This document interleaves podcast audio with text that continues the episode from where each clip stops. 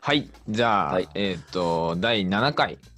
え、7回だっ7け回そうか、えもう7回か。 7回だそうよだねね。はいうん、 7回です。なりました。えっ、と、今回はね、はい、なんと、 はい。ニノさん、はい、今日はあの我々こう地方民のスーパーヒーローこと、えーっと、金沢から陽光館のお二人をゲストにお送りします。では、イエーイ、では入よっろて、しくお願いします。よろ入っしくお願いてきてしいただまいす。て、よろしくお願いします。なんなんもうちょっともうちょっと盛りもうちょっと盛り上げてからやってください。入りづらいわ。入りづらいん ですよ入りづらいわ。すいませんね、はい。えーっじゃあ陽光陽光陽光いやいいよいいよいいよいいよこのままやろこんな感じなんですよ、いつも。はいはう。い陽光ガンです。と、はい、やったやっでたは。全員に入りづらいって言われて ますね。そう言われております。やっと呼んでもらえた。はい、すいません。はいよろしくお願いしますよろしくよおろ願いししくお願まいす。しよろますしくお願いします。いやなんかこう最近こう恭平とのこの過去語りをしてるんですけどまあどうしても外せない方うんに声をかけて出てもらってるんですけど、もうもうこれを始めようってなった時にそのう。ん模様コルガのお二人は外せないなという話を最初にしてまして、うんはいまあ、今日この中で中盤の7回目でようやくお願いすることになりましてよろしくお願いします。こちらこそですお願いしまよすろ。しくおお願願いいししまます。僕、いつでしたっけね。もうサクッと、もういつもの方々にあの自己紹介とかしてもらってるんですけど、そのもうお二人は自己紹介大丈夫だろうという。 もう、もうみんな知ってるでし皆さん知ってょ。るのでみんな知ってるでしょっていう。 いるよいるよ。本い当るでよ。すか本当ですか 本当ですかじゃあ、いるいじゃあ自己紹介を、はい。じゃあペルタル君どうぞ。えっと石川県金沢市在住、えーオルタナティブラップユニットの。えー、ヨーコールカンと言います、えー僕が、えー MC の、えーペルタニですよろしくお願いします お願いしお願ます。いしますはいもう一人の大八です。はい。み水か。よろしくお願いしますも。ういいもういいよ。もういいよググググってくれ。みんな知ってますよ、ほん大丈夫、知ってますから。はい全員知ってます、全員。ひどいはな。いググレカスはひどいいやもう、まあ、本当にググっていただければ全て出てくると思いますけど、な。はいでもなんかこう、ちょっといろいろ掘り下げて聞いていきたいんですけど、もう本当に最初、お二人が、えっと、組もうと思った時っていうのは、いつだったんですかえっと、えーっと、遡ると中学生ぐらいまでもななるんですけど、戻りますえか、ーそうそれぐらいまで戻るんですけれど、まあ僕も、デルタにも、あの、まあ、その他にも友人数人で、いわゆる洋楽好きのマセーター、ちょっとマセた中学生だったんですよ。うんで、いろいろ聴く音楽の中にラップミュージックもあって、えっと、始めたっていうのがきっかけで、そうねはいうんうんバンドとかではなくてってことですあもう全然バンドマン嫌いだったもんね。 かいいですね。すそういうのがすぐ欲しかったん殴っですよぐ殴ってたもんすはぐ殴 ってた。い やでも当時っていうのは、まあ、日本語ラップ黎明期で、うんえっと今夜はブギーバックが終わりうん「だよね」が終わ終あわおー、はいはりえいっと、まあ、日本語ラップシーンでいうと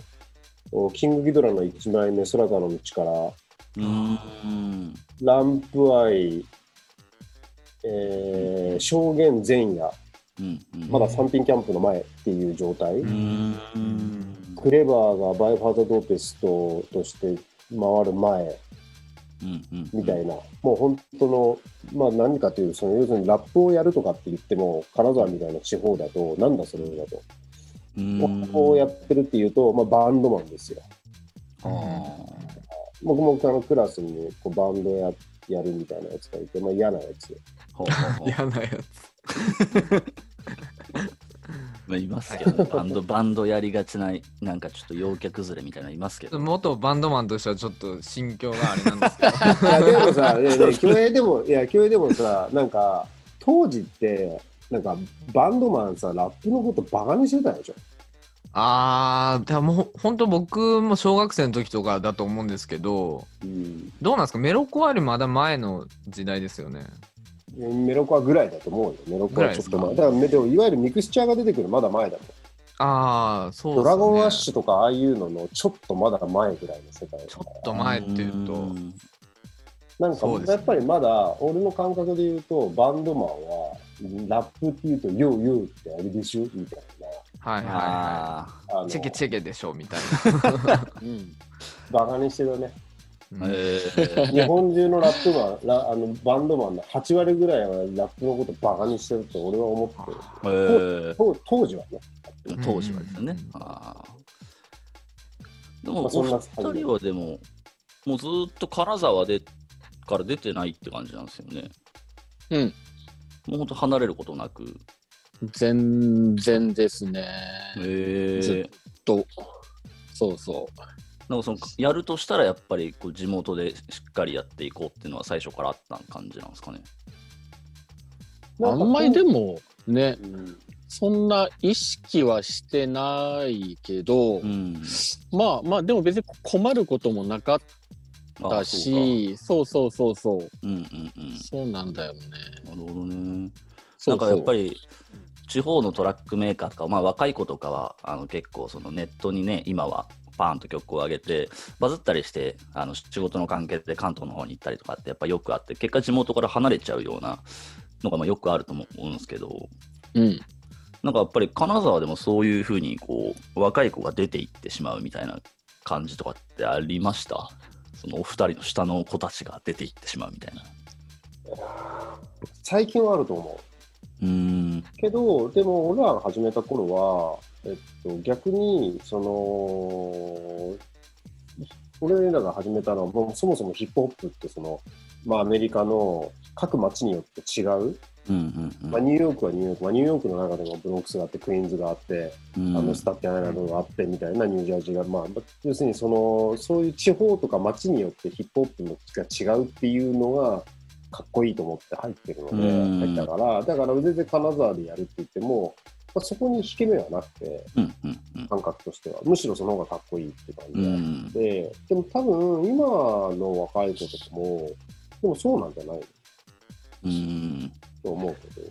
場所にそんなに今あのこだわる必要はないというか、うん、でもぐるっと回っ、ぐるっと回ってきて、でもどこでやってるか大事になってないなんかうんあーあそうです確ねかに。今はね、インターネットで世界中どこでも飛んでっちゃえるから、でもどこかみたいなアイデンティティの話にはなってるし、特にヒップホップはそことずっとうん根強いから、うんああできるからこそってことうですよんね。うんうん。うんなるほどな。いや、面白い。もう、もう面白い。もういろいろ面白い。その高校はさすがにこう県外とかないにしろ、その高校生活で活動していってうんでそのターニングポイントってやっぱり高校卒業のタイミングですよねそのあでも事実、えっと、高校まで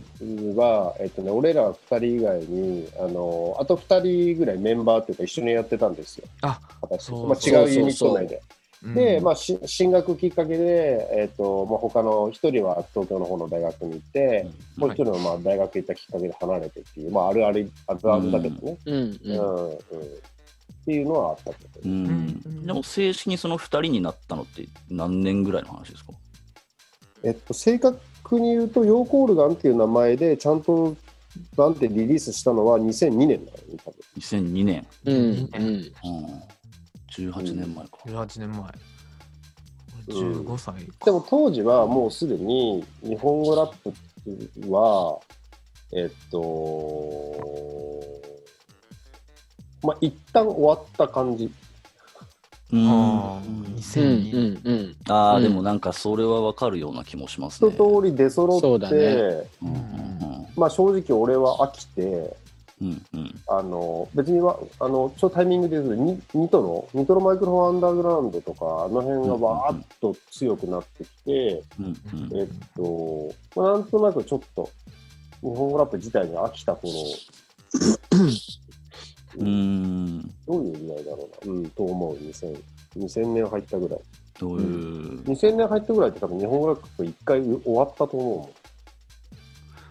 2000年入ってぐらい。ああ、うもん、うん、結構2000年入ったぐらいってオリコンに入っ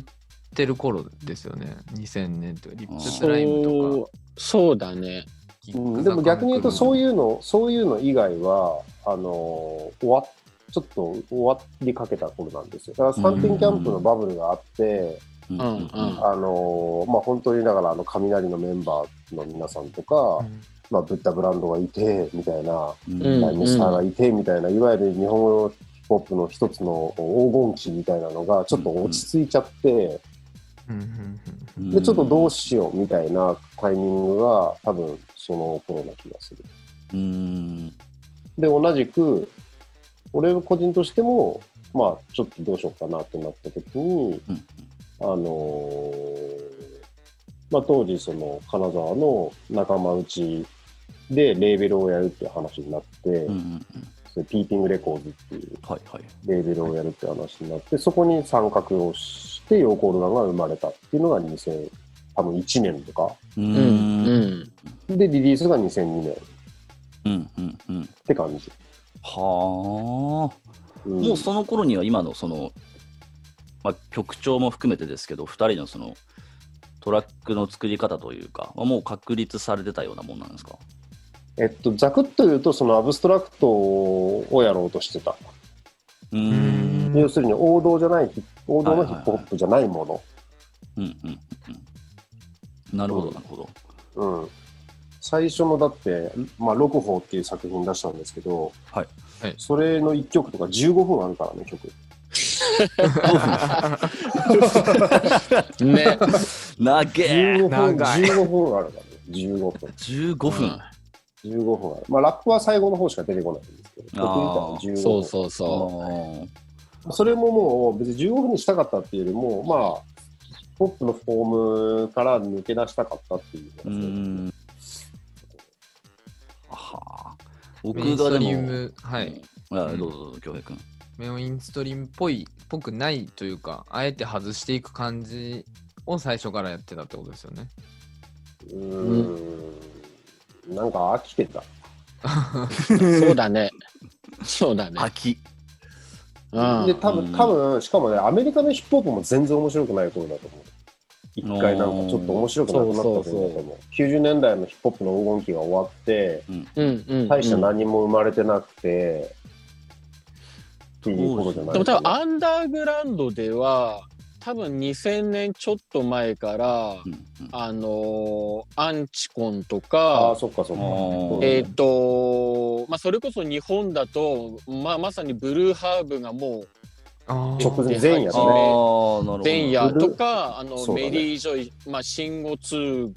さんとかあーなんかそういうのがどんどん出てきてなんだろうな、まあ、メメジャーとこうなんかアンダーグラウンドみたいな感じのそうだそ,、れまではなんかあの日本のラップはみみんな一緒に上がってこうみたいななんとなく空気感があってできっとニトロでドカーンといいってなんか稼げる人はもう稼い稼い稼いだみたいな感じが。もう上がっちゃったってことですうねん、うん。まあだから分母が生まれたから、あ、そうあそうそのう。その、分、そのそうかっていう、もう一回アンダーグラウンド戻ろうぜみたいな動きが多うん分、うんうん。多かったんじゃないかな。そうそうそう。うんそうなんだよね。そこら辺まった全くというかもうそねの頃バンドやってたんですけど、僕はううんんううんんもう全然ヒップホップのそのアンダーグラウンドの部分分かんなくてうんううんん。うんその頃にヨーコルガンが動き出してたってことなんですね。うんそうだね。そうそうそでも多分その頃に例えばそのバンバンドとラップミクスチャーっていう側面じゃない意味でバンドの上でラップやるとかはい。なんかそういうちょっとこういろいろ変わったことやろうっていうかさ普通のことじゃないことはい。をやろうみたいなう。うん感じの空気感があったのは2000年入ってからだと思う。うん。ね。うん。だから恭平君もそうだったかもしれないけどそのバンドマンの人がちゃんとラップのことを見てくれるようになったりとかああ、うんそうですあねのちゃ,、、うんんちゃんとっていうかなんか。うんうんたただまだ、なんていうんですかね、ミクスチャーのジャンルのみで、こう、ラップがあるみたいな、バンドサイドから見ると、その、うん。まあ、そうドラゴンアッシュとか、うんライズと、か、うんうんうんうん。山嵐とか、あおーおーおーそんなところはよく聞いてたんですけど、うんうんまあいざヒップホップってなると本当オリコン入ってるやつとか、う。うんん。でもガキレンジャーとか好きでしたけど、あね、まああ。中2中3ぐらいの時に。ううんんうんうん。だからそういう意味ではやっぱりねブルーハーブは大きかったんですよボストンだって。そうだね。うん、うなんかそのあのやり方とかもそうだし最初からヒップホップには喧嘩を売るっていう感じだけどそうじゃないものをやろうとしてたのはうん。分かったし一発で、うんあのーうん、そう思う。ね。そこら辺の。でもそこから結構あれですよね。ぼ僕らというかあの僕がヨーコルガンを認識するまでは、うん。結構間があるという5年ぐらいあるんですかね。あいやもっとあるあまあ、でああも5年でしょ。あ。 5年ぐらいですね。はうんうんうん。でもその5年間は、えっとね、あれだったの、その、ピーピングレコードっていう金沢で友達、仲間と立ち上げたレベルで、うんえっとまあ、当時は別にヒップホップっていう枠じゃない人も含めてたくさんのその海外のアーティスト金沢に呼ばせてもらったりとい。か、ああ。うん。あのーしてた頃なの。うん。それっなんてかヒヒップホップのアーティストっ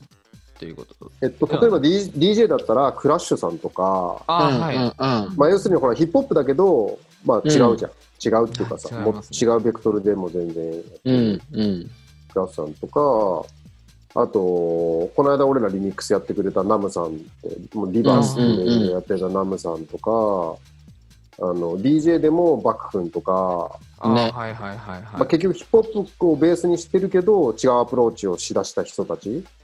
はい。を金沢に呼ん呼ん呼んで一緒にイベントやるみたいなのをやってたのが多分2000年から2004年5年ぐらいうーんうんそこら辺だとなんとなく今の今とのつながりっていうのがちょっとずつ見えてきた感じが、うんうんううん。ん当うん時うん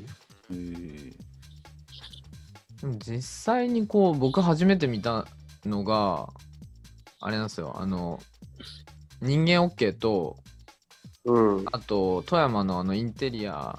うん。あーうんうん。光一くんのはい時計レとコーあドの。の、うんそうですそうですそれでレコードを出したじゃないですかはいはいはい。スプリットのやつだ。ああ。はい、うん。あここぐらいにやっと認識したんですよねーでもあれはでも結構大きかったんですよ。多分。はなんか俺らは誘ってもらうがままにやった感じだけど、やっぱ光一くんの目はすごくて、えっと、あれはでかかった。いバンド3つにヨーコルガンですもんねうんう。うんうんんうんありがたかったし、あとはその頃に、その、太陽の女っていうイベントをやり始めてくれた、まあ、大西くんっていうやつ、やつが男がいいんだけど、彼とかも、まあ、ヒップホップの畑とかじゃ全くないけど、ヨーコルガン気に入ってくれて、まあ、人間 OK とか、まあ、他にもいろんな、その、アーティストとブッキングを一緒にやってくれて、それで、こう、外の人がたくさん知ってくれたのはあっうん。うん。はうんあ、そういう、なんかインテリア通信っていうイベントあったじゃないですあか。た。はいはいあ。はいはいはい。マイロで、うん。そうんのボイラールーム形式でやってた、うん。へうんー。おお。センターにこあうれステージを作って、周りから見るっていう、うん、あれいけてたね、かっこよかった。多分あれで初めて僕、ヨーコルが見たと思うんですよ。でもあれとエレクトライブの1回、あーそんなに時間差ないでしょ。そうなんですあんまなくて、2011年なんですけど、うんうんうんうん。ううんん。あこで、そのイベントやるのはほぼ決まってたんですけどゲストに呼びたいなっていうのを思ったかなっていう。だ実際こあうりがたいツイッターよりも先に現場で見見た感じなんですよね僕は。あああ。あの頃ってツイッターってあったっけ一応ありましたけど だから あれじゃないですか、ミやクシーのつぶやきからだんだんそっちに人が移行していってるみたいな時期じゃないですか。ああそうああ。多分。ねあー、ツイッターとか、インスタはないよね。インスタはないですね。そうだね。ないうんないないあ。でもね、これはちょっと一個、こういう機会だから言うと、俺すごいヨーコールガンの活動で意識してるところとは、多分ね、誰よりも先にドメイン取ったりした。うんあー地元だったらはいはい例えば、ヨーコールガン .com でホームページ組むとかう、んうんマイスペースができたらすぐマイスペースのページ作ったし、うんうんそういうことはね、めっちゃ意識して早くやったの。へーお金かけたりもして、ちゃんとしようと思って。うんうんうんうんうんだから、インターネットの時代が来ると思ってたんですよ。 あー先見の明が。いや、別になんかこれはなんかホリエモン的こと言うわけじゃない けど、やっぱ、でもやっぱりね衝撃だったの、インターネットが普通に出てきたのは。そうですねあ いやでも確かにその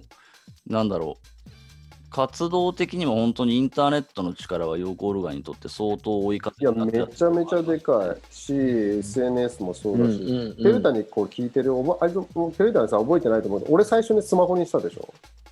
へえああ。俺ああ最初にスマホにしてツイッター始めて、したなん何のことか分かってなかった時期が多分数ヶ月あったんですよ。あった。あっ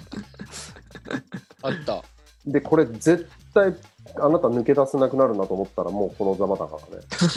らね。だっね。てさ、今思い出せる SNS ししている時間、してい,、まうあ、んいる時間ってさ、何してたって記憶もないでしょ。 え何してたんですかね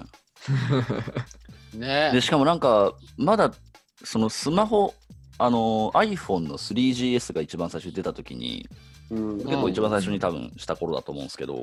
うん。うんその頃にようやくそのツイッターがあってその外にいても SNS ができる時代になったっていうかうん。うん確かにうんうんうん今まで確かに家のパソコンでこうカチャカチャするしかなかったところがどこでもできるってなってはい。確かに今まで何してたんだろうって言われたらうん。何してたんですかね だからだからだからそういうそのテック的な進化とエレクトライブみたいなリアルなイベントってやっぱ同時進行で重要だったんですよ。うんあー確かにうんうん、だって例えば菅さんと共演させてもらってって言っても現場だけじゃなくてそのそこでそこから調べてさつながってそうじでゃすねああのすごくその後いっぱい曲やらせてもらうきっかけになったのもほらすぐ連絡取れるからね当たり前なんだけど。確かに、そういうメーこルとじゃないですもが、んねそうできなかったし、そのやっぱり SNS で、えっと、お互いのなんとなく状況とか近況を把握した上での依頼ができるのと、ほらメールとかでただ一方的にテンションで言うと違うじゃん。そうですねだから、でかいよね。確かうにんメールだけだとどうしても事務的なやり取りになっちゃいますもんねうん、ねえわかんないもんうん、確かになそれが2021年とかですよね。僕がでも初めてヨーコールガンをちゃんと認識したのが2014年の「ノンストップバス終わり」の頃でお結構、ーね、は差があるよねそこは、なんかうん2014年ありがたいの限、りだなえっと、ノンストップバスに、まあ、そのノンストップバスの前日の、あうの、んヤスがやってたモンスターベースああ。に、あの、ベースフラッパーが行ってたんですよ。行ってたというか、出演しに行っていて、うんうんでその翌日、そのヤスと一緒にそのベースフラッパーがノンストップバスに遊びに行って、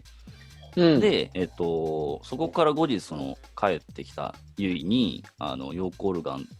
の CD をその安くに聴かせてもらってめちゃくちゃかっこよくてって教えてもらってほううんって聞いた時のしびれるを聞いた時のあの衝撃がすごすぎて嬉しいなな。んだこりゃってなってその時から本当なんつうんですかねあの時の衝撃は本当すごいっすねマジで多分その CD を聞いて衝撃を受けるって多分中学生ぶりぐらいじゃないですかねなんだこれってなったのは本当にすげえってなったのは本当にその時ですねね嬉しいそ嬉しいなこで認識してからですね。で、2015年の X ビジョンに出ていただいたときに多分初めましてだったのかな、きっと。おーえ、2015年のごめん、エクスビジョンって、ど、ど、どんなメンツのやつあれですね、。あの、レフクルーと、うんうんあの、ドゥースラーで、ドゥースラーのはいね、、そううんです、あれです出ね。た。ああれれだが、車で行ったやつかなそうですみんね。なそうですねあ車でヤスと多分一緒に行かれました。そうだよねそうあその時ですあああああれが俺、初めましてだったんですよ。あれか。あの時の前あれまだで、みな君と会ったことなかった。そうなんですよ。は初めてヤスの家を見た時がきっ と集集合の場所でなんかさ、あの、エクストレイルかなんかで行ったよね。なんかでかいあなんか車ああああああそんな気違がっするたかなヤスヤスって誰は 嘘嘘、分かってる分かってる。冗談冗談。やつ泣いちゃうよ。そうですねそうなんヤでスすね。ねそその時から本当にもうずっとお世話になりっぱなしっていう感じですね。だかそらっもう。か、あのはい時か。はあの時だったんですよ嬉しいなるほど、はいももう衝撃的すぎたのとそうかそうか、で、なんかその、エクスビジョンをやろうって言ってるのも、その2014年の春先ぐらいから、実は1年ぐらい、結構そのタイミングを見計らってたというか、いろんなそのうん地方の人をこういろいろ、俺も京平もピックアップするためにこう、いろいろこう地方をこう、近県ですけど、まあ、よく見てたとして、その本格的にじゃあこの人とこの人たちをこう近県から呼ぼうってなった時にもうあの強兵のあのもう真っ先にヨーコールガンっていうのがまずそこありきのエキシビジョンだったんですよ。うまあそうだよそうねですねヨーコールガそうなるンがいなかったら多分そこからこう組んでいけなかったんですよね。うん他の近県。またいや本当なんですよ。一番最初本当なんですよこれ が。 5番五番五番目ぐらいでしょ五番目いやいやいやいやいや、でもね、エキシビジョンに合わせてさ、鳴らすしかない作ったんじゃない。そうですすね。 そうですよねあいのやもうあそうそうそうの曲そうあれはもうあの曲は本当に僕らにとっても本そう当だによ。感動しましたね。あれ、でも鳴らすしかないって、その前あれに、なんで、レフクルーっなんだっけねあてれなん、なんで知ってんだっけなんだっけな。ねリリンゴかなああ時期で言えばそのかもしれないですね。リンゴ音祭かなリンゴだリンゴそうだ秋でねすもんねリンゴでわかった。そうだすそっうげえ、だこれすんげえ面白いいい話がある、おありますよ。聞きたいですね、あの、鳴らすしかないを作って、エキシビジョンに合わせて作った前の年のリンゴ音楽祭で、うんえっと、最後に、ステージ、一番、二日目の一番最後のステージ上で、ステージに、ま思あ、い出した全員、全員出演者が入り乱れて、 あーはいあの、もそううそうそう好きなことやってくれみた いな、あの、まあ、リンゴ音楽祭、リンゴ音楽祭やってる、こう、スリーパはーい、スリ君ーパーさんですね。がね、ぶっこんだ系の、あの、いい時間があったんですよ。で、あなんか、わっちゃわちゃになって何もできなかったの。うーん。うんうんうんなんかなん、なんてそういうか、あの、何もこう踏み込めなかったんですよ。まあ、すごい人だったちもいたし。あなんか。で、で、鷲津君と、ちょっとなんかやっぱ曲があったらいけたよね、みたいな話をそこでして、あうんあ。うーん。鳴らすしかないが生まれたんで。そう多だ分そうだここに僕もいましたねえ多分ステー一緒ジににいやステージにはいないですよステージにはいないですけどあのーあ来てそれたがっけそうですねうんそれ終わった後に鷲津さんとヨーコルガの2人で話してるところに多分僕もいましたあうーん。うんそっかそれがあってだ。そうだへそーあですねその時にでのも流れだ死刑だ初めて見たような気がするあうーん死刑だか。でも、ニノ君のね、存在はもっと前から知ってたあ、よ。本当ですか新潟にそういう人がいるってういーう、んその、まあ、あの、いろいろしょ東京からそういう人を呼んで、パーティーやってるう人がいーん。るっていうのは知ってて、でもまあ、近くて遠いから、新潟はそうなんですよね物理的本に当に近くて。うんまあ、うん逆に言うと、恭平を経由で知ってたような気もするし。そうですね、うん僕も話してたそうのだよ、よね。うんうんうんうんうん。っていう感うじがする。ーん確かにそでの、それで東京で初めましてやってるっていうのはすごいね。そうですね。確か確かにに。会う機会を結局作れないまま当日になってしまったって感じですね。うんあで、そこで2015年で初めましてで、えっ、と、2015年のノンストップバスに初参加って感じですね。おーはい。うんうんそうなんですよ。 6じゃなかったっけいや、 2016じゃな2015かな。うんで、初参加した時あ、ですね遊びに行ったってこそうとそう、遊びに行った時そうそうあそういうことか、そういうことか。うん。うんうんうんうんノンストップバスの話が聞きたくて、もう、ノーストップバスの話聞きたいです一ね。番聞きたくくて、その、ほなんだろう、発起人はお二人なんです かうんあーいや、まあ、普通に言って、あの、発起人俺だよ。もう完全に、もう一人からの発想。小林さん個人。いや、俺だと思うよ。俺が照谷君に言って、照谷君いいんじゃないって言ってくれたからなるほど、なるほど。知らないけど、わかんない。俺別に、あ、でもまあ、大西っなんて、その太陽のおならの大西君とか、でもでも俺がそうだ誘、ね俺が誘ったな。まあでうもーん。うんいや、もう、ノンストップバスはもでもね、あれをやろうと思って、最初ね、野外のパーティーやろうとか思ってあるとかもして、ー場所もすげえ見に行ったの、キャンプ場とう、うんか、うんあのー外のいろんなフェスやれそうなとことか、本当にたくさん見に行って、でもやっぱり街中でやりたいよねとかに、っていうので、まあ、ややごまあ、5回やったうんんですけど、ううんんうんうんえ2012年からですか10、忘れた。僕多分13年から行ってるんですよね。11年年だっけ、いやえ5回やったら、1、2、3、で4 5、も、6。なんだろう第な1回でハバネロポッセさんを呼ぶにあたり、アウトルック見に行ってるあかあらー、そうだね考えると、あ違ほら、うやのっかぱり、やっぱりハバネロポッセ来てやるっんだ。ぱハバネロポッセだ。そうだよ、ハバネロ。そうそうそうそうう。ですよ。だから、ハバネロと、ルミちゃん、はい。うん。ラッパーのね、ルそうだミちゃんをどうしてもブッキングしたいから、やっぱ会いに行きたくて、えっと、あそうだそうだんタブロイド見に行ったんですよ。あれが2012年だから、うんうん二年とだいうことで2012年に見に行って、あ、でも2012年がノンストップバス、9月にやってんだよ。うんああ、やっぱ12年そから。っその年の秋だ、うんそうその年の秋9月にやって、それがハバネロポッツェ、ギターウルフ、うん。慶三マシーン、慶三君、うん。ハイファナの慶三君とルルミちゃん、スカイフィッシュっていうのをやったんでうんうんす。うんうんすげえ。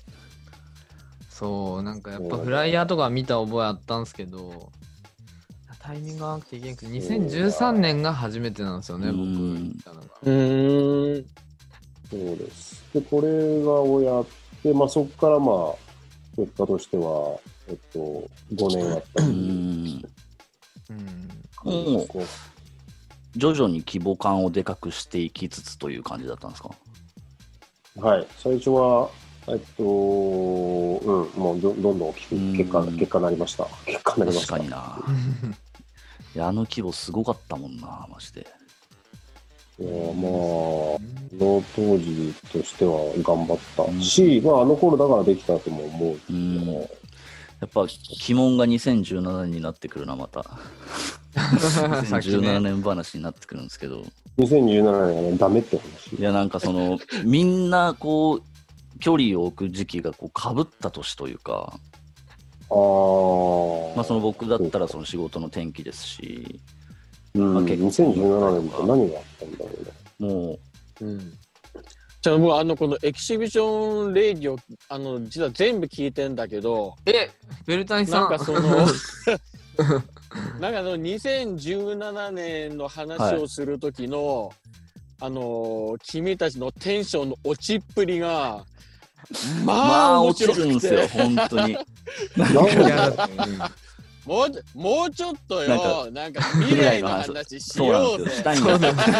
エキシビジョンのくせにね、ああそうなんですよ。完全パストビジョンになってるから。それね、プライベートも含めて2012年、17年はダメって言った話。そうですね、なんかそ の、そうですね、語ることが何もない。そうなんですよなんか例えば、結婚したりとか、出産がありました。えーっとうん仕事、例えば俺だったらその仕事、まあ、居酒屋の方に戻ってその、まあ、当然勤労が休みもなくてなかなかその普段クラブで遊んでた時間帯に遊べなくなったっていうのうんか、うんうんまあなんかその当然そのずっと関わってはいるしその街で遊びながら当然 DJ したりすることもあるんですけどあの、んそういうなんだろう物理的に無理というかもううんどうしても、いうんや、さすがにその日行けないっすみたいな感じなことがやっぱ増えてきてしまって、うんっうんうんていうのが2017ね気持俺ちらがが、ねね、うん俺らが17年の9月なんだよ年。ね。そうですね、俺ラグですね。であー、そのそう俺ラグが2017年の9月で、えっと、その11月に今の会社に入ってるので、うん本当にこおーう、できるのが、その土曜日休んだりとかできるのが本当に最後だったっていう感じだったんですよね。うんうんですね。うでんも2010 2010年、そうそうそう。 2017年は何があったんだろうな。なんだろうね全然覚えてそうななんいですよ。そうなってくるんですよ。マジで何してたっけってなっちゃって。えっとですね、ヨーコールガン的に言うと、でもね、多分別に普通にあれだな沖縄あー違うん違うなまあでもなんか普通になんかいろいろライブ行ってたよね大ああ、そう行阪きとまかしたね。まあリンゴヨーコーとヨーコールガン的に言うとね、金沢も含めた2017年は、古友君が初めて金沢来たのはあ2017年。もかうああ誕生重機のくだりとそうかだあーあ来てくれたそうなんりですとねか、あとは、えーなんだっー、けと、 2017年、俺、大阪で一回ご一緒させてもらってるんですよ。あ、鬼木君のやつあ、そうです、そうおーおあーそうおです。ーあの時ですね。そうだで。2017年は何よりもあれですよ。アルバムのリリースが。あ、そっかそっか、はいそうだ。うんヨーコールガンは、なヨーコールガンはやってんじゃん。めちゃめちゃ、えめちゃめちゃ住んでま懐かししたよ、ヨーコルが。ヨーゴルガンがだって2017年がだって、グッバイいだ。はい、グッバイのリリースですね。ちょうど、マジでその、 本人が。一番面白い今日。そうです、そう です。ヨーゴルガンが本当にあのアルバムをアルバムを、あのヨーコ・コールガンがアルバムを出した時ですね。はい、で、なんかあの、大阪で10月ですね、あの、うんうん直接買わせてもらってっていう感じですね。ちょうどその時期にリリースだったかな。確か。ああなんかそうかも秋しれな頃といかだったような気がしますね。うんうんうんうんでうんもね、金沢も5月にロブ・スミスやがあって、うん あ、そうだ。おー6月に菅佐野君の呼んだイベント、あーノイやドったノイノイドと一緒に組んだあーり、まあ、これもオールジャンルっぽういんパーティー。うんあと、倉中さん、倉中君、倉中君って失礼だ。倉中さんって失礼だねうん倉中さんのことね好きだな、俺。ねそうです2017年って、なんでそんなダメなんだろうね。なんでそんなに被ったのかなと思って。でもなんか、正直ち、うんね、うん近しいところは結婚、出産多かったけど、この全国的にうんオーガナイザーがあそ止うまなんっですよたん。じゃないかっていう話も前してたんですけど、ああなんかまあ、なんなんなんですかね。本当にこう、うんなんか地方でトラックメイクしてたりとか、オーガナイズしてたみたいな若い子とかがそう東京に行き始めた年でもあったし、ああなんか、むむしろいい年なんじゃないの、そう考なえんるかと、その行く人は行くし、はい結婚だとか就職だとかっていうのは、むしろ前向きに捉えるべきでそうです ね。そうですよはね。いいいいいはい年、い、い年なんだいい年なんですいい年でしたそうそうそういそう、はい人生を進められた年ではあったんですよそうね。そうそうそはうそう、いなんかもそうう、なんですよでなんかその、うん。まあ、 そのうんそうなんそうなんですよ。人生的にはすごいいいんですけど、いいんですけど、いやーでも2017年は、いやでも2017年はねやっぱ世界がすごい年だね、うんトランプがついたのが2017年だおろーうねちょうどあーそ今の年か。ね選選挙あるそうでですね。だからだだからだ。 だからかそう。か。確かにな。。ねそうか、うん。でもなんか多分その実際トランプさんも含めてだけどなんかもう世界的になんかへ閉塞感というか、なんか、うーん、あったのかもしれないね。トランそうプいうのせ空い気感がトランプのせいだろう全部トランプのせいだから ね。全部。でも、あれですよね、ヒップホップはグッときた年ですよね。世界あと的に思うよ多分ああ、世界的にね。そうそうそうそう。そ多う。分もうカカニエとか全盛だし、トラビス・スコットとか、うんうんネイティブラッパー、あネイティブラッパーじゃなか った。あのーあれは、えっと、あのー、ド忘れした。あの、国会議事堂のあの、黒塗りの告知した。もう名前が、あ、ケンドリック・ラーマーの、あああー、はれいははいはいはい。 17年じゃないか。あれはいつだあのアルバム。 10あかな全然出ねえわ。 そっか。なるほどでもまあでもいや流行流行ったというか。うんうんうんでもね、うんなんかね、世界が混沌としししだした年ではあるね、こう今、歴史を振り返っていると、2017年は、うん、確かに。そうだね。うんあでもなんかあったのかもしんないねだからほらあのグッバイがまさにタイトルグッバイだしさ、なななんかなんかきっとああったんだと思うあの「グッバイ世界」って曲歌ったりそうっすねちょっとそういう感じしましたねうんうんうん、個人的には、うんそうだねなんかあったんだと思ういやもうズバリあれでしょやっぱもう平成のしのこの閉塞感じゃないうんうんうんうんへ平成がもうほら首相首相首相というか天皇陛下が退位されるそのあれになるとこだからそれがもう見えるっていう時だし、うんうんうやんっぱりなんかその何かを終わらせて何かを始めるみたいなそういう一つの混沌とするタイミングが2017年ですよ。とまあまさうに今もじゃない、この3年4年ぐらいがそうだねいろんなものが始まったりいろんなことが終わったりっていううんうんことなのかもね。うんうん面白いね、そういうふうに見たらね。まあ、なんかチャージ期間みたいなことだとは思ってるんですけど、うんうんうんうんううんなんかまあね本当にこう、こう人生のこう経験値を貯める期間なのかなとは思ってますね、やっぱり。うんなんあか、そんなかっこいいねいいこと言ううんいいこと言うねはいなんかまあそれこそあの、あの、なんて言ったらいいんですかね。そのもうやらなくていいやとかそういう気持ちになってるわけでも当然ないし、ただまあその、今、あ他に力を入れなきゃいけないことが、まあ、例えば恭平だったら子育てとかいろいろあって、うんでもきっとその子供がもうちょっと大きくなって、なんか他のことにエネルギーをこう使えるようになった時に、この溜め込んでるものが爆発できればいいなというのはやっぱり思っうて、ん うん日々を生きてますね、今。なんかもう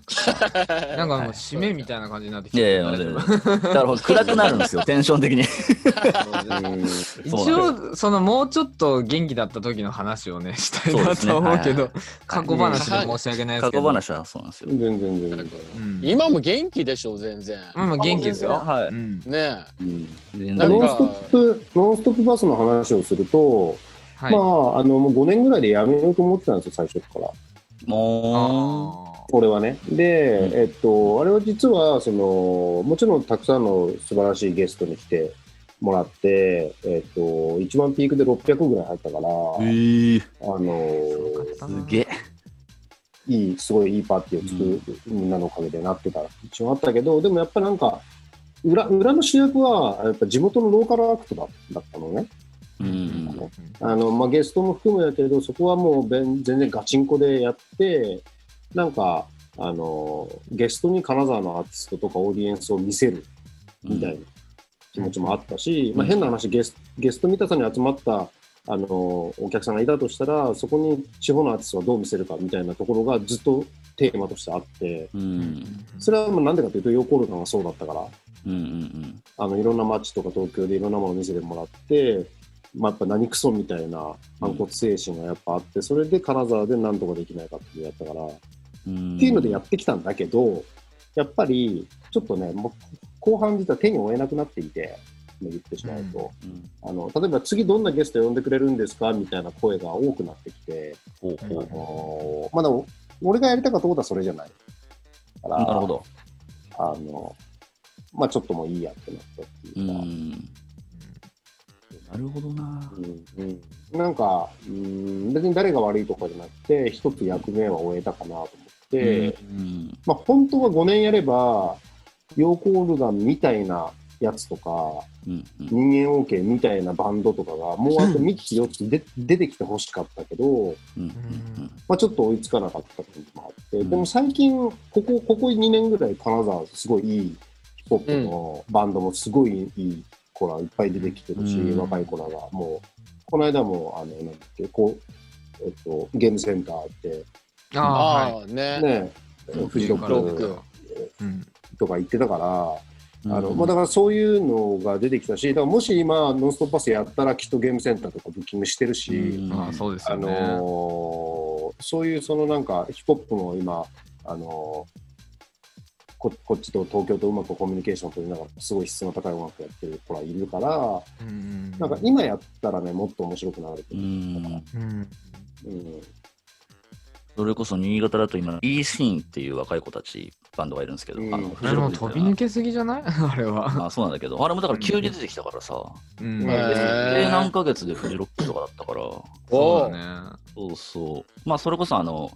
ちょっとその、なんていうんですかね、R&B チックなバンドサウンドというか、うん本当にクラブとバンドのお客さんたちをつなげてくれるような、うん。すごいかっこいいんですよ。女の子のボーカルはまだ二十歳とか19とか。そうだって多分フジロック出た時まだ10代だったと思う。。そううそうそうへそう。え。もうすごい子たちはやっぱ出てきてるんですよね、きっうと。んうんううんん。なんかそこにこう、取り残されないというか、そういう子たちを常に見てたいなとは思いますけど。ん、だからそういうその文脈は絶対あるから、うんねまあ別にシシーンとかっていう言葉は意味をなすかはわからないけれど、うんうんうん。あのー今の僕らだからできることとかね、話ができることとか、やってあげられることはあるし、なんか、そんなに悲観的なテンションでもないんだけどね。うんまた、でもねコ、コロナは参った。いや、ほまあんと参りました ね。これはもうこの話になっちゃうけど、まあそう ですね。やっぱりそう、いや、でもさ、2017年から、もしある、ある種の閉塞感があったとしたら、このタイミングでコロナの状況をね、世界中が迎えていて、もちろん東京の仲間たちも迎えてるじゃん。ね、見てて。うんだから、なんかその、これはいよいよもう、01、一逆に言うと1001のことやんなきゃいけないんだろうなとう思う。ん。うんうんなうんんか一回みんながいなくなっちゃう覚悟も必要で、でうもん逆に言ったら新しい人も出てくるんだろうなっていうか、うんなんか同じことはできないんだろうなとは思う。いやー確すかみまに。せん。ネガティブなことを言って。いやいやいや、で全然そうなっちゃうんですよね。うんでもなんか本当にこう2017年以降その大きいことが結構そのバツッと打てなくなったタイミングはあったんですけど逆にその、うん。あのー我々ローカルでいうとこだと町場のつながりみたいなよく京平とはよく話してるんですけどうんうん。なんか近しい人とのつながりがすごいこう強くなったなっていう感じがすごいあって、例えばそのうん何かイベントごと打つってなった時に、そのじゃあ酒は知り合いの酒屋から取ろうかとかフードが入ってくるんだったらど、ね、例えばニノのとこから取ろうかとかなんかそういうこう生活の中でみんなが結びついてる中でこう経済回すじゃないですけどできることを持ち寄ってちっちゃいけどそれをこうつないでいくみたいな一個一個のパーティーにしっかり文脈ができてくるというか、ううんんただとその毎年その海の日にその関谷浜サンセットっていう大きい海の家でやるやつがあるんですけど本当にその地元の DJ だけで300人来るようなでっかいパーティーがあって、やっぱその1年のなんだろうそこが始まりであるし1年の締めくくりでもあるみたいなうんでね、みんながこう細かいものをつなぎ合わせたものがそこで集約されてバツッと広がるみたいなのがやっぱりそういう動きが2018年9年と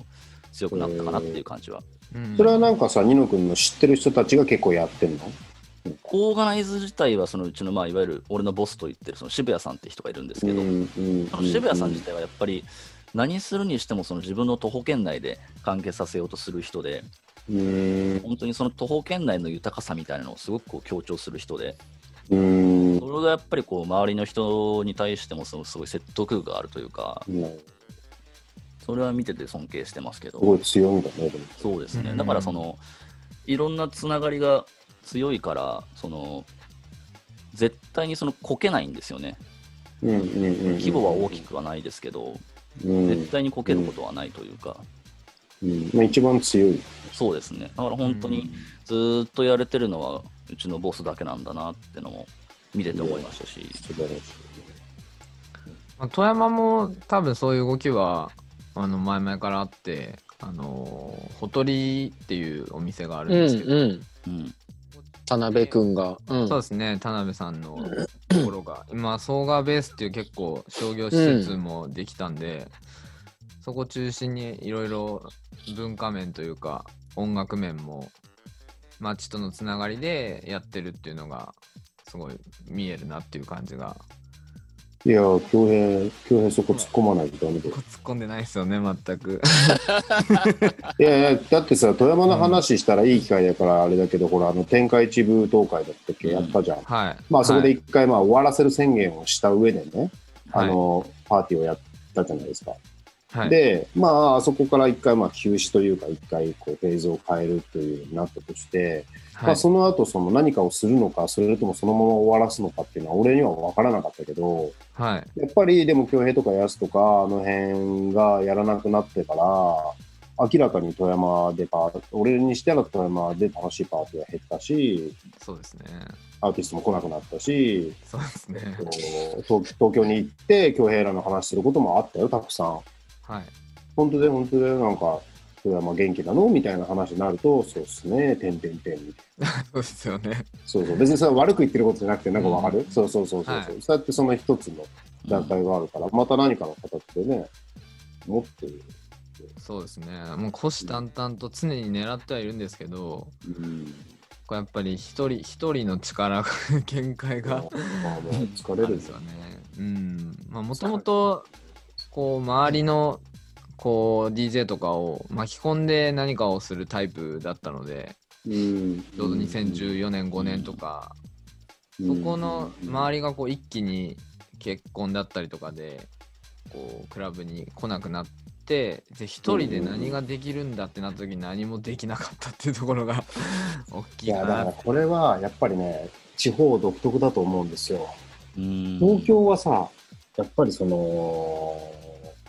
家庭持って結婚してとかっていうのは、まあそういう人もいるし、いるけど、やっぱこう地方と違うじゃん。うんうんそこは圧倒的に。うんなんか、あの、生活環境が良すぎて、うんうんまあ実際お父さんになり、夫になり、妻になってまで、パーティーに行き、朝まで煙い中、音を浴びるかっていうと、そうじゃない人がいるのは普通だよね。ううんうんんうんうん責めらんないっていうか。そうですね。うんそうなんですねで、なんかそれを悔しいと思ったし、悲しいとも思ってるけど、でもなんか、あの、そんなもんなんだろうなと思う。うんやっぱり流行りもんなんだよ、俺らやってる音楽って。うんそうですね。そこそはう。そ否めないの、ですそよのね、語り廃りを、流行り廃りを繰り返して、いって、まあ、これ昔流行ったよねとかって言って、これが今新しいのみたいな、そういうのを繰り返していって、後から振り返ってカルチャーと呼んでるだけで、うんはいなんか、で、最近思う。なるほうど。んなんかあったもあったパーティーがなくなったりするの悲しいけど、うんうんでも、ロックとかはまあわかんないけどね、そのもっと歴史のある、こういうクラブミュージックよりはまあ歴史のある音楽とかにしたら、まあ普通のことっていうか、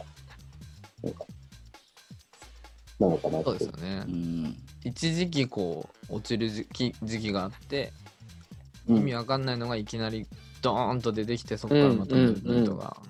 うんうんうんうんできるまあ本当ベースミュージックもそんな感じでしたけどね僕、うから見たらうんうん、うんうんううん日本のね、日本のベースミュージックとと日本のベースミュージックはうんいきなり現れてうんうんすごいパワーでうんうんどんどんどんどん広がっていったっていうイメージがありますねうんそれはハウスとかテクノでは感感じなかったことかなっていう感うじ、んうんでもなんかそのトレンド感っていうのは、が好きだよ、俺は、こういう音楽うんうん、そのなんかなんだろうな、ずるい感じが。確かにもう暴力って感じなそのトレンド感みたいなものにその常に反応できるようにしていたいなっていう感じはやっぱありますね。そのん、取り残されたくないというか。あうあん、うん、うん。なんかそれはやっぱり、そうそうラ、ライブとかと違うなと思うのは、クラブとかパーティーってその空気を作るでしょうんそしたら、その時に集まってる人とか場所とか、いろいろな環境で変化するわけじゃん。全く同じ曲でも違って聞こえるみたいなうん世界だし、先先週かけたらハマったけど、今週ダメとかさ、うんうなんんか、その感覚って、なんかその、ライブのそれとはちょっと違うと思うんですうよ。んううんんやっぱり。そこって、なんか、独特なものなんで、うん、その流行りスタディとか、まあ、それはちょっと元気ない時期もあっておるんだよね。うんそういうのも、そこが好き。うんうんクラブはやっぱいいっすよね、そういうところが。クラブはいいなって話になるんですよね、やっぱ。クラブ行きたくなってくるんだよな。それもいいよ。 でもどうしてもやっぱこう、その2017年で、この、うんまあ、あんまり言いたくないんですけど世代が終わってしまったのかなっていうのは勝手に感じててうんう。ん僕らの世代が。かといってその次世代を育ててきてなかったっていうのが、まあ、僕もニノもあるのでそこがなんか続そその続かなかったなっていうところがすごい後悔はしてますね。育たないで しょ。なんとうか育たないんですよ。育育たないというか、うんそのさっきのほら「ノンストップ!」をやりつつ、うん新しいユニットうんラッパーやバンドが出てこなかったなうんの話の後に、でも今急にゲームセンターやうんそうんの、新潟のバンドが出てくるように、なんというか、まあ、急に出てくるもので。うんうんなんかみみやなんか毎年毎年新入部員みたいなのって、多分まあそんなうまくいかな無いです理ねそうそうそう、うんそんなうまくいかないんですよでなだんからか、まあ、うんなんというかでもそのまいた種は絶対なんというか芽は出てくるから、うんうんそれはなんなんというか恭平君的にはあじゃあ違うわ恭平的にはうんはいあのうんあのすぐそのなんというか後輩というか後継者が出てきてほしかったとは思うんだけどはい。さあもしかしたら10年後に出てくるかもしれないし、うんうんうんうん。でも、もその10年後に出てきたその子っていうのは全く恭平の DNA がないわけじゃなくて、なんかで絶対どっかにあるわけだと思うんですよ。うん、そうそうそう。そうでだすねからまあなんというかあの決して無駄なことはないし、うんまあ長い目で そうですね。長い目で見てだからもう70ぐらいの恭平がなんか25ぐらいのオーガナイザーに なんか手を差し伸べる